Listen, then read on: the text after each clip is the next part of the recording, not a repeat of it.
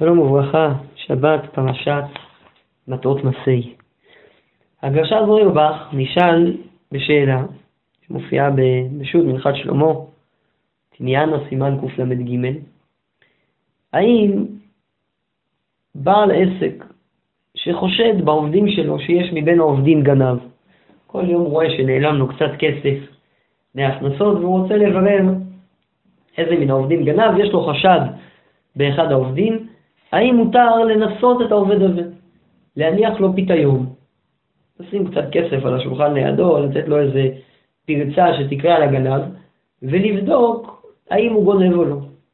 וכך לנסות ולברר מי באמת הגנב.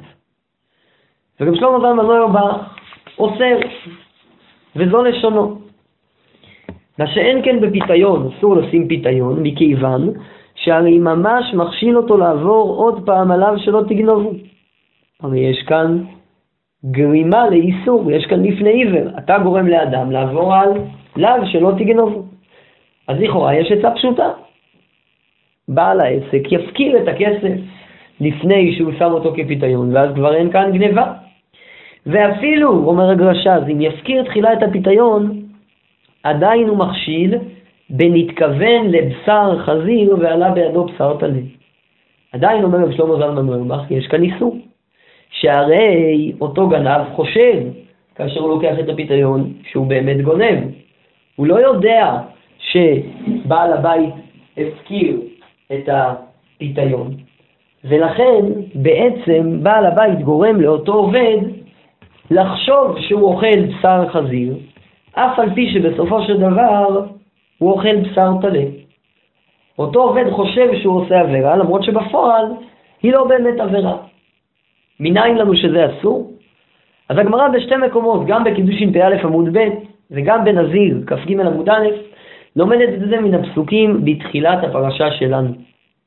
תחילת הפרשה שלנו, פרשת מטות, מדברת התורה על פרשת נדרים, על החיוב לקיים את הנדר ועל האפשרות להפר אותו. ואישה כי תדור נדר אל אדוני ואסרה יסר בבית אביה בנוריה.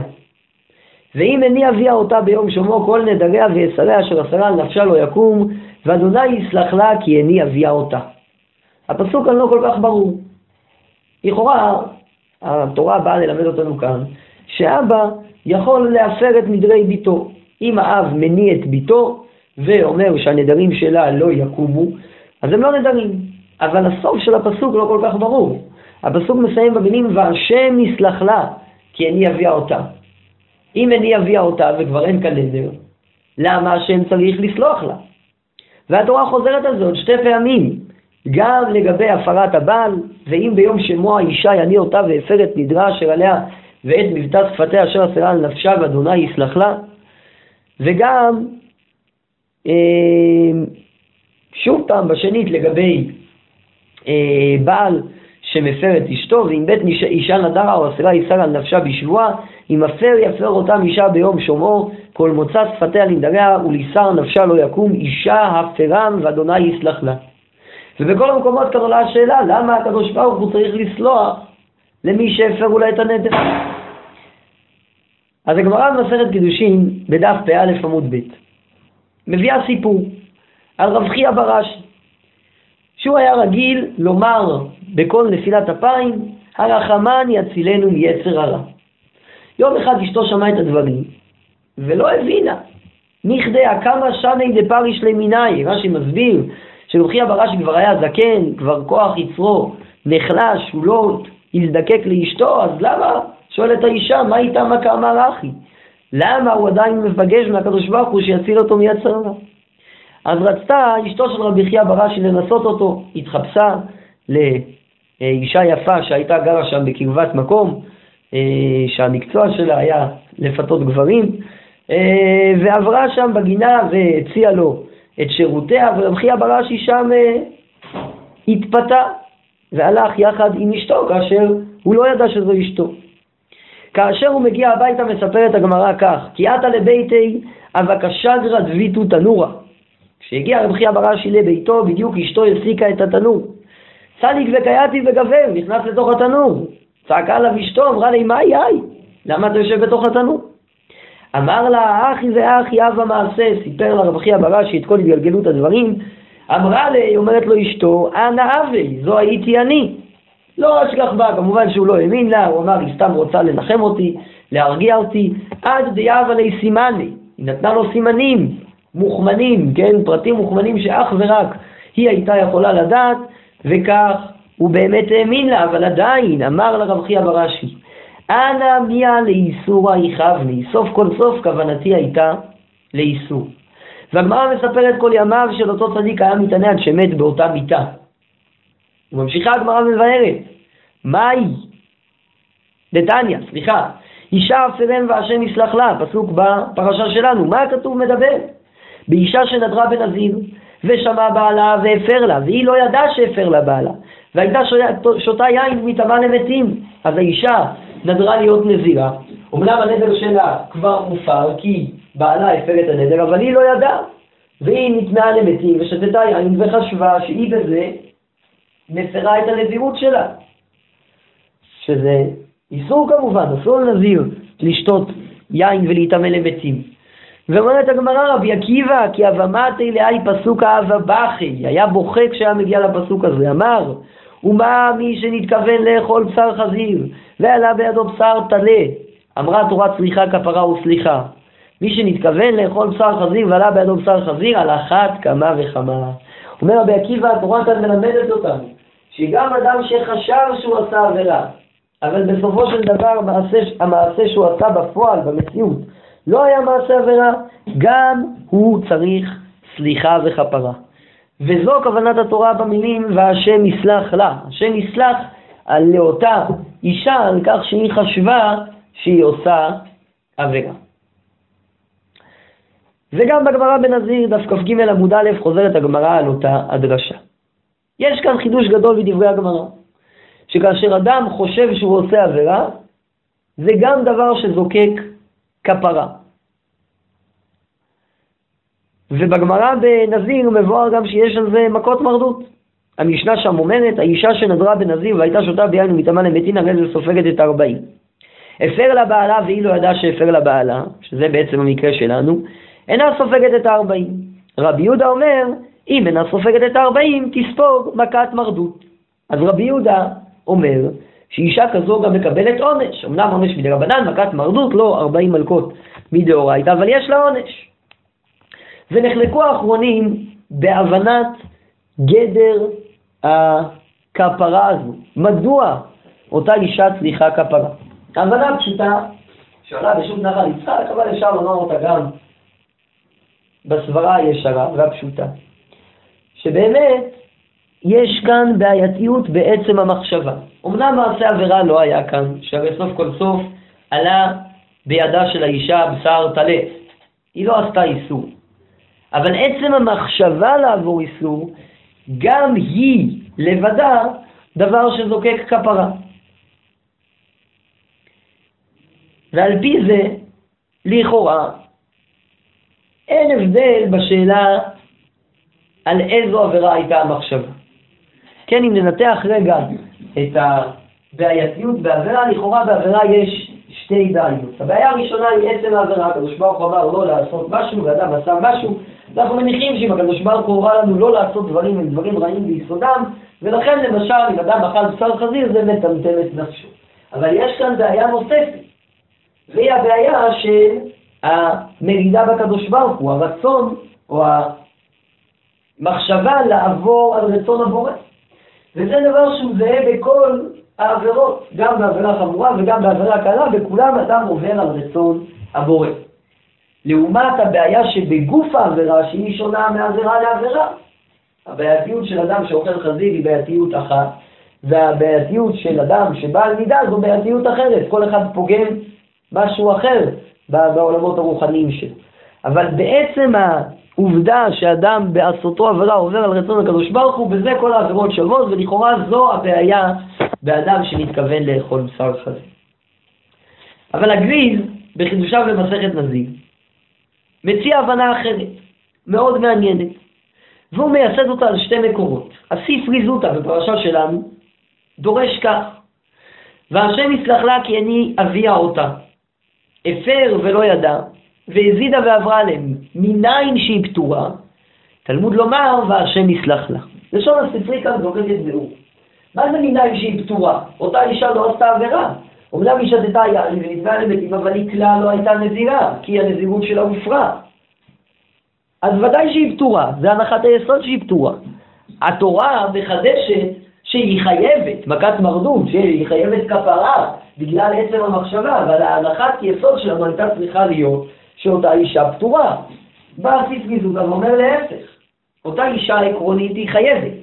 כאשר התורה אומרת והשם יסלח לה, התורה מחדשת שהיא יכולה להסתפק רק בכפרה והיא לא צריכה ממש עונש. ובעצם הדברים עולים גם בדברי רבי יהודה, אם נסתכל על המשנה בנזיר שם, מה רבי יהודה אומר? אם אינה סופגת את הארבעים, תספוג מכת מרדות. דהיינו, עקרונית מגיעה לאותה אישה מלכות ארבעים גם על עצם המחשבה, למרות שהמעשה בסופו של דבר לא היה מעשה עבירה, היא אכלה בשר טלה, אבל עצם המחשבה לאכול, הכוונה לאכול בשר חזיר, מחייבת מלכות ארבעים, אבל אם היא לא לוקה מלכות ארבעים, אז ניתן לה מכת מרדות. והרמב"ם בהלכות נדרים, פרק י"ב, הלכה י"ח, זה המקור השני עליו מסתמך הגריז, כותב, נדר והפר לה אבו הבעל והיא לא ידעה, שוב פעם המקרה שלנו. ועברה על נדרה או על שבועתה בזדון, הרי זו פטורה. ואף על פי שנתכוונה לאיסור, הואיל ונעשה היתר, פטורה. גם כאן, לשון הרמב"ם היא פטורה, אותה אישה פטורה. זה לא שהתורה מחדשת חיוב, ועל פי זה מחדש הגריז. אני אקרא את הדברים בלשונו.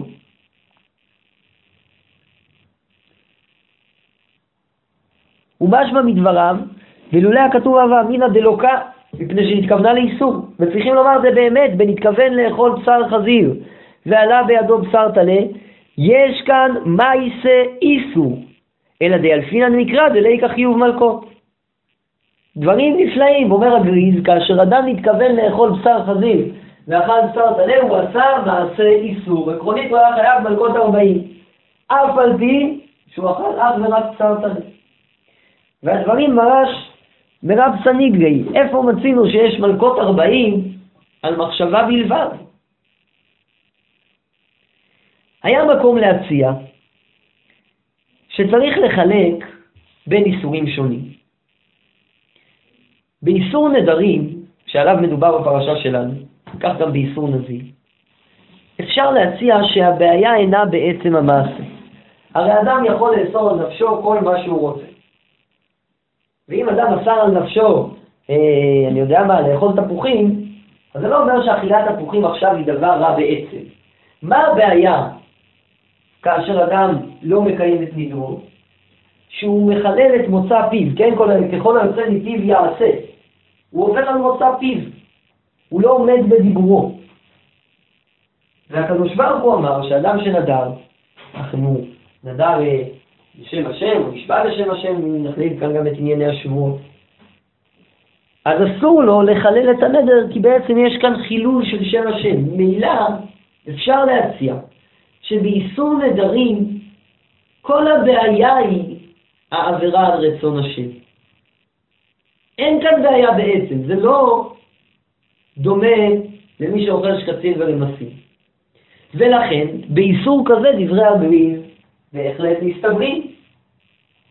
מי שמתכוון להפר נדר וחושב שהוא מפר את הנדר, עושה כאן את האיסור, כי האיסור הוא לאו דווקא בתוצאה שהנדר הוא מופר, אלא כאן האיסור הוא ברצונו של האדם להפר את הנדר. וכך אפשר להסביר את דברי רבי יהודה במשנה בנזיר, ואת דברי הספרי זוטה, ואת דברי הרמב"ם, כי כולם מדברים אך ורק על הפרת נדרים. אבל בגמרא הדברים לא מסתדרים.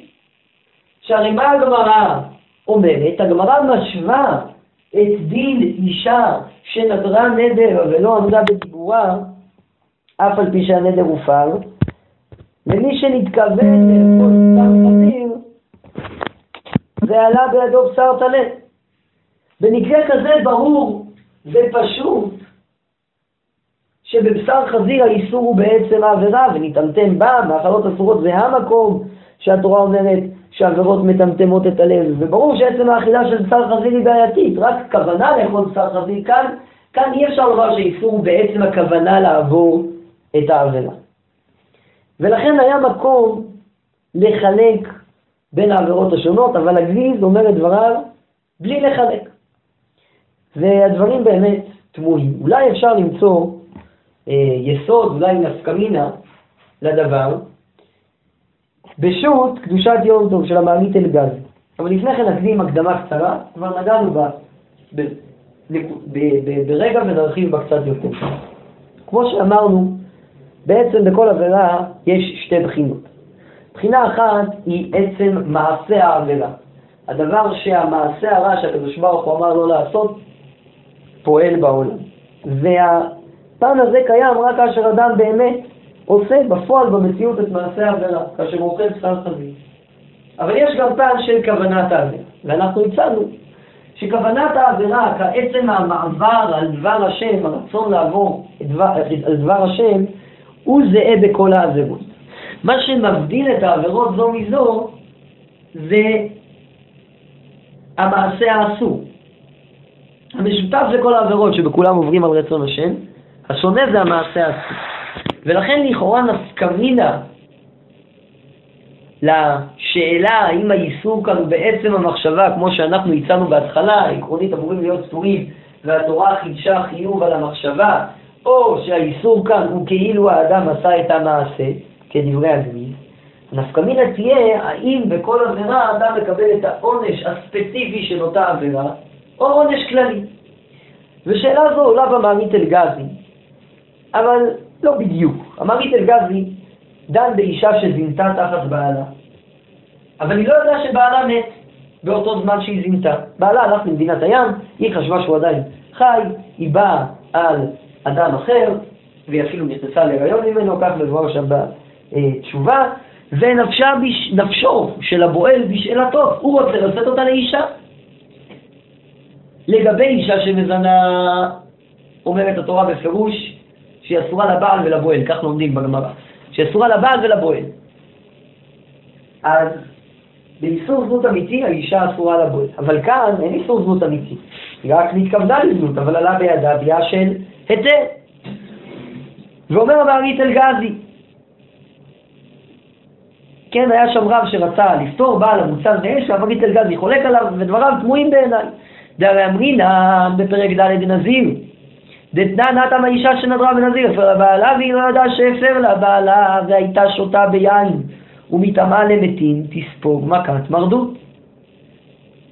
וממשיך המעמית אלגזי ואומר ואם בעוון נדרים דקינא מינן דכיוון דהי לא ידעה בהפרת הבעל וכיוונה לעבור את האיסור ואף דה האמת הייתה שהיא מותרת באותה שעה, אם כל זה צריכה כפרה וסליחה וסופגת מכת מרדות, כל שכן בעוון אשת איש החמור, דאף דאמר האמת כבר הייתה פנויה בשעה שבא עליה. מכל מקום, כיוון שהבועל כיוון לעשות איסור חמור כזה, פשיטא זה צריך כפרה וסליחה, ואם כן, איך אפשר שנתיר אותה לבועל? אומר, אמר לי תלגזי, אותה אישה אסורה לבועל. ונכזה אדם. אם כל מה שיש כאן זה כפרה על עצם המחשבה, עצם המחשבה לא אוסרת אותה לבועל. מה שאוסר אותה לבועל זה המעשה האיסור, הוועידה האסורה. ואם מדובר כאן על עבירה כללית של לעבור על רצון השם, אז לא צריך להיות עונשה של מי שחשבה שהיא מזנה שונה מעונשה של מי שחשבה שעוברת על נדר. שתיהם הבעייתיות היא אותה בעייתיות, שהם רצו לעבור על דבר השם, אבל אומר אמר ניטל גזי, כאן האישה מקבלת את העונש הספציפי כאילו היא זינתה. ולכן יש מקום לומר שהמערית אלגזי הולך בשיטת הגביל. אף על פי שלא היה כאן מה יישא עבירה, עצם המחשבה לעשות עבירה והעשייה בפועל, תוך הנחה שמדובר כאן על עבירה, היא נחשבת מה יישא עבירה, אף על פי שבפועל יש כאן היתר. אבל המערית אלגזי לא מבין כך. כי הוא מנמק את דבריו בנימוק אחר. אין הדעת סובלתו שיהיה חוטא נשכר. אומר המרית אלגזי, סליחה, יש כאן חוטא נשכר, ומרית אלגזי באמת מדבר כאן על הקנס. אבל לכאורה יש כאן נפקא מינה בין הבנת הגריז, שמבין שיש כאן מייסה עבירה ולכן שייך לאסור אותה לבועל, לבין ההבנה של הנחל יצחק ומה שאנחנו יצאנו בעצמנו, שיש כאן רק אה, חומרה אה, של התורה להעניש גם על עצם המחשב. גם במקרה הזה של ביאה אסורה אפשר להציע שהבעיה היא בעצם המחשבה ולאו דווקא במעשה. וזה בהתבסס על תשובה מפורסמת של המעריק בסימן קס"ז, שם נשאל המעריק מה דינה של אישה שזינתה, אבל היא לא ידעה שכתוב בתורה שאסור לזנות. זאת אומר המעריק, שאף על פי כן היא אסורה לבעלה, כיוון שהיא מתכוונת למעול מעל באישה ומזנה תחתיו. דעה לא כתיב איש איש כי תסטה אשתו ומעלה מעל בהשם, ולשתמה דווקא ומכוונת לאיסור, אלא הוא מעלה בו מעל. אומר המעריק, הבעיה בזנות זה המעילה שהאישה מועלת בבעלה. העובדה שהאישה אמורה לחיות אך ורק עם בעלה והיא כופרת באמון הזה, מועלת בו והולכת וחיה עם איש אחר, היא הבעיה. ולכאורה זו בעיה שהיא לאו דווקא בעצם המעשה, השאלה כאן לא בפועל במציאות אם היא הייתה נשואה בזמן הביאה או לא, אלא האם היא מעלה או לא. אפשר להציע שאיסור המעילה, כמו גם מעילה בנדרים ובקונמות, דומה אה, לאיסור נדרים באמת, וכל האיסור כאן הוא אך ורק במעשה ולא במעשה, ולכן כאן יש יותר מקום ליישם את דברי הגביב, כמו שאמרנו לעיל. אני רוצה להציע אה, עוד הצעה, לא עוד הצעה, אלא לחדד קצת את הכיוון שבאמת האיסור הוא במחשבה, ולא רק במעשה. וגם אנחנו צריכים לשאול שאלה קשה. הרי יש גמרא מפורשת במסכת קידושי, בדף מ' עמוד א'. אולי נתחיל לפני כן. לכאורה המחלוקת האם אדם חייב על מחשבה או לא, מופיעה בפירוש בגמרא במנחות, בדף ס"ד עמוד א'. שם הגמרא אומרת שאם לאדם יש שתי חטאות ציבור ביום טוב, חטאות ציבור דוחות את יום טוב, אבל רק חטאת אחת, לא שתי חטאות, אבל יש לו שתיים, אחת שמנה ואחת כחושה. אז אם הוא שוחט את הכחושה בהתחלה ואז את השמנה, אה, אז זה בסדר, כי הוא מעלה בדרגה של הקורבן, בהתחלה לוקח את הקורבן הרע ואחרי זה את הקורבן הטוב. אבל אם להפך, הוא שוחט קודם את הטובה ואחר כך את הכחושה, הוא חייב על שחיטת הכחושה, כי לגביה לא ניתן יום טוב להידחות. שואלת הגמרא, אמר לי רבינה לרבשי, נמצאת הראשונה כחושה בבני מאין, מהו? מה קורה אם האדם שחט קודם כל את הבהמה שהייתה נראית מבחוץ טובה, ואחרי זה את הבהמה הרעה, ולאחר מכן כשפתחו את הבהמות הסתבר שהבהמה שהייתה טובה מבחוץ, מבפנים היא יותר רעה מהבהמה השנייה. אני רוצה שהוא מתכוון לעשות איסור, אבל בסופו של דבר עלה בידו היתר. בתר מחשבתו אז לינן וגברא לאיסור רק המכוון, ולכן הוא יהיה חייב, או דילמה בתר מעשיו אז לינן. אמר לי, עונה רב לאו היינו דרבא ורבא? זו מחלוקת של רבא ורבא. מה המחלוקת? דאיתמר, שמע שטבע תינוק בים, ופרס מצודה להעלות דגים, והעלה דגים חייב. להעלות דגים והעלה תינוק ודגים, רבא אמר פטור, ורבא אמר חייב. אדם שמע שטבע תינוק בנהר, והוא זרק את הרשת שלו, הוא התכוון סתם לדוג, במקרה עלה בידו אותו התינוק. אז רבא אומר, רבא, סליחה, אימי, אומר שהוא פטור, למה זיל בתר מעשיו? סוף כל סוף הוא עשה כאן מצווה, צלת נפשות. רבא אמר חייב, זיל בתר מחשבתו. המקרה שלנו קצת שונה מהמקרה אצלנו,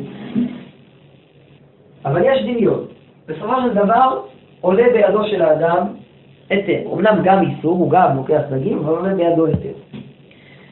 והשאלה שנחלקו כאן הראשוני, האמוראים, זה האם הוא מתחייב על המחשבה, והמחשבה הייתה מחשבת איסור, או שהוא מתחייב אך ורק על המעשה, לכאורה זו השאלה שלנו. אבל הרשע שם במסכת מנחות דוחה.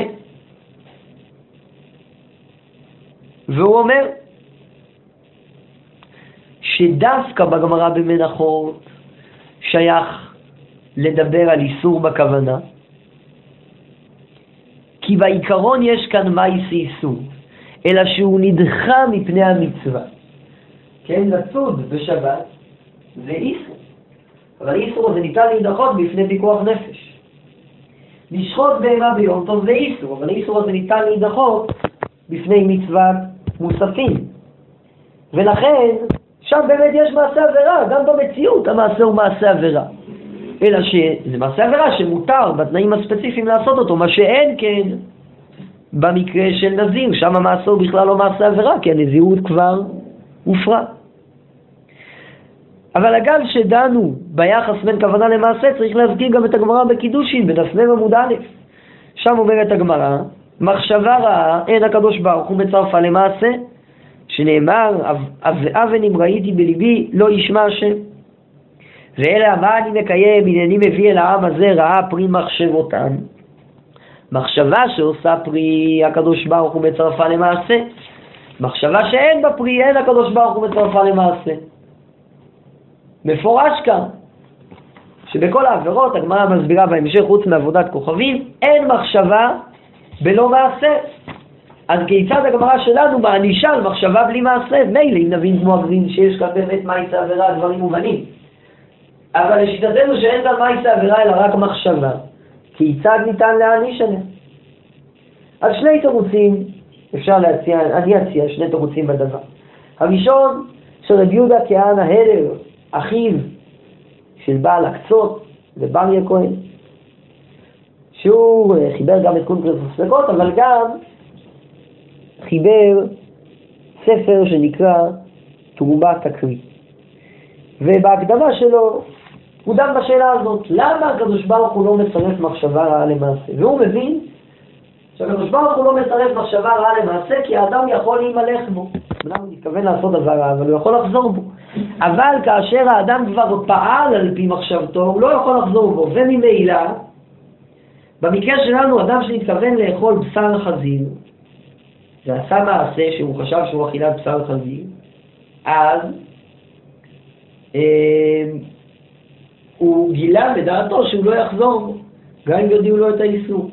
ולכן שם מענישים על עצם המחשבה. אני רוצה להציע הצעה מעט אחרת. ולהציע שבעצם יש הבדל בין הגמרא בקידושים שמדברת על מחשבה בלבד לבין המקרה שלנו. במקרה שלנו המחשבה גם באה לידי ביטוי במעשה. אמנם הייתה מחשבה לאכול בשר חזיר, אבל לא בזה נגמרו הדברים, אלא אותה אישה שעברה על הנדר גם חשבה שהיא עוברת על הנדר, שהיא עושה מעשה שעובר על הנדר. רק הסתבר לבפרע שזה לא באמת מעשה אסור. אז מה הדין במקרה כזה? לכאורה זה לא רק מחשבה בעלמא, אלא יש כאן רק מעשה. אני רוצה להסביר את החילוק שבין שני המקרים. על מחשבה בעלמא התורה לא אוסמת. אדם עוברות לו כל מיני מחשבות בראש, ואי אפשר להעניש על כל מחשבה שרק לרגע אחד עוברת בראש של האדם. על מה התורה מענישה? על זה שהאדם מחליט לפעול על פי מחשבותיו, והוא לוקח את הגוף ועושה מעשה שבעיניו הוא נגד רצון השם. אז נכון, זאת לא תהיה עבירה בעצמה, כי סוף כל סוף עלה בידו בשר טלה, אבל כיוון שיש כאן מעשה של כניעה ליצר, שאדם נכנע למחשבתו ומעדיף את יצרו ותאוותו על פני דבר השם, על זה התורה מענישה. כעת, אחרי שראינו את ההבנות השונות באדם שנתכוון לאכול בשר חזיר ועלה בידו בשר טלה, אפשר לחזור ולשוב לשאלה בפתח. האם שייך הדין של לפני עיוור לא תיתן מכשול במקרה הזה? מה קורה כאשר אדם גורם לאדם שני לחשוב שהוא עושה עבירה, אף על פי שהוא באמת לא עושה אותה? אז מקור הלכה זו בגמרא בקידושין, דף ל"ב עמוד א', שם שואלים בגמרא עד היכן כיבוד אב ואם, ומביאה הגמרא סיפור, כי עד רבא ברב הונא, קרא שיראי בען פי רבא ברי, רב הונא קרא שיריים בפני רבא הבן שלו, ורבא הבן שלו אה, לא כעס ולא אמר דבר. ומכאן אנחנו לומדים שגם על דבר כזה צריך למחול מדין כיבוד הורים. שואלת הגמרא, ודילמה רתח וכעבר לפני עיוור לא תיתן מכשול. אולי רבא לא היה עומד בניסיון, היה כועס, ואז רב הונא היה מכשיל אותו באיסור מורה אב ואם. אומרת הגמרא, דמה חילל דמכילי לאיקרי. רב הונא מחל על כבודו. אבל מעירים שם התוספות. וצריך לומר שהודיעו קודם לכן, לא רק שרב הונא מחל על כבודו, אלא הוא גם הודיע לרבה שהוא מוחל על כבודו, מה שקצת מוציא את העוקץ מהניסיון כאן, כי הרי ידוע שזה ניסיון, אבל על כל פנים, התוספות אומרים שזה מוכרח, שאם לא כן, יהיה כן התכוון לאכול בשר חזיר ועלה בידו בשר טלה, שצריך מחילה וכפרה. אז ברור מדברי התוספות, שאכן רב שלמה זלמן אוירבך צודק בפסקו, וכשיטתם הוא פוסק שיש חשש שלפני עיוור גם במציאות כזו. המצווה שם חלק על התוספות, והבין שבדין הזה של מי שעלה בידו בשר, מתכוון לאכול בשר חזיר ועלה בידו בשר טלה, לא שייך החשש של לפני עיוור. הריטב"א תלה את הדברים בכך שלפני עיוור היא מצווה כללית ולא אה, מחמירים בה בכולי עי, זה לשונו, לא מחמירינן כולי עי. אפשר להסביר שהמחלוקת תלויה בהבנות השונות של לפני עיוור. יש, יש חקירה בדין לפני עיוור, האם לפני עיוור אסור מכיוון שאני גורם להכשיל את חברי, ואז ממה נפשך? גם במי שמתכוון לאכול בשר חזיר ועלה בידו בשר טלה, אני גורם מכשול לחברי, אני גורם לו לחשוב מחשבה אסורה. אך יש הבנה בלפני עיוור, שהבעיה בה זה שהאדם המכשיל, כאשר הוא גורם למכשול, זה נחשב כאילו הוא בעצמו עבר על המכשול. אם הדברים הם כך, אז בדין של מי שמתכוון לאכול בשר חזיר, אין בעיה של לפני עיוור, כי גם אם נניח שאני מתכוון לכעוס על אבי כאשר אני יודע שאבי מוחל, אין בכך שום איסור. הבעיה כאן היא בידיעה, זה מכשיל, הוא יודע שאין כאן איסור. ממילא לשיטתו אין כאן כישלון כלל. משל למה הדבר דומה? אם אדם שנוהג להניח לך על הפלטה בשבת, תימני שסומך על פסקי הרמב"ם, יאמר לאדם אחר אה, שלא סומך על הרמב"ם וסומך שיש בזה איסור בישול אחר בישול להניח מרק על הפלטה בשבת, אז אם אנחנו מבינים שלפני עיוור נחשב כאילו המכשיל הוא זה שעשה את הדבר, לתימני אין כאן בעיה, כי לשיטתו זה מותר לחלוטין. אז ייתכן שבכך אפשר לתלות את המחלוקת בין הגדווה לתוספות. גם אם מבינים שלפני עיוור גורם אה, לנו להתייחס למכשיל כאילו עצמה, הוא עצמו עשה את מעשה האיסור, אז כאן אפשר להציע שהמחלוקת בין הגדווה לתוספות היא המחלוקת בשתי הבנות שהזכרנו. אם מדובר כאן במי שנתכוון לאכול בשר חזיר ועלה בידו בשר טלה על אדם שבאמת עשה מעשה עבירה, אז נחשב הדבר כאילו המכשיל הוא עצמו עשה את מעשה העבירה. אבל אם הבעיה היא במחשבה אסורה בלבד, ייתכן שהמכשיל לא עובר בזה כלל. על כל פנים, הפסק הזה של הגרשה זה לא יחידי, במקום נוסף, בחלק א', סימן ל"ה, פוסק הגרשה זה דבר דומה לגבי איחוד. אם איזה טכנאי בא לאישה הביתה והיא יודעת שבעלה בעיר אבל הוא לא יודע, היא צריכה להודיע לו. שהרי אם היא לא תודיע לו, נמצא שהוא חושב שהוא עובר על איסור איחוד.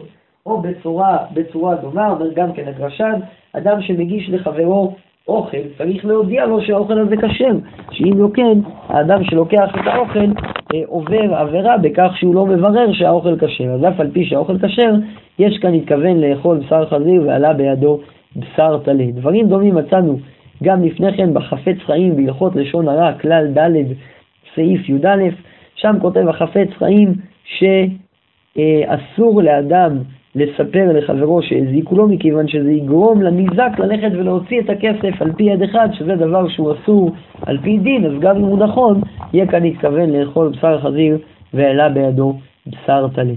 לסיום אני אוסיף אה, הערה קטנה בשם רב אושר וייס, שהוא בשיעורו על הנושא שיצא לי לשמוע פעם, רצה לחלק בין מקרים שונים ולהציע ששייך לפני עיוור כאשר המחשבה היא באמת מחשבת עבירה, אבל כאשר אדם עושה עבירה בשוגג, כמו למשל באיסור הייחוד, או כמו בדוגמה של החפץ חיים, אין בכך עבירה בכלל.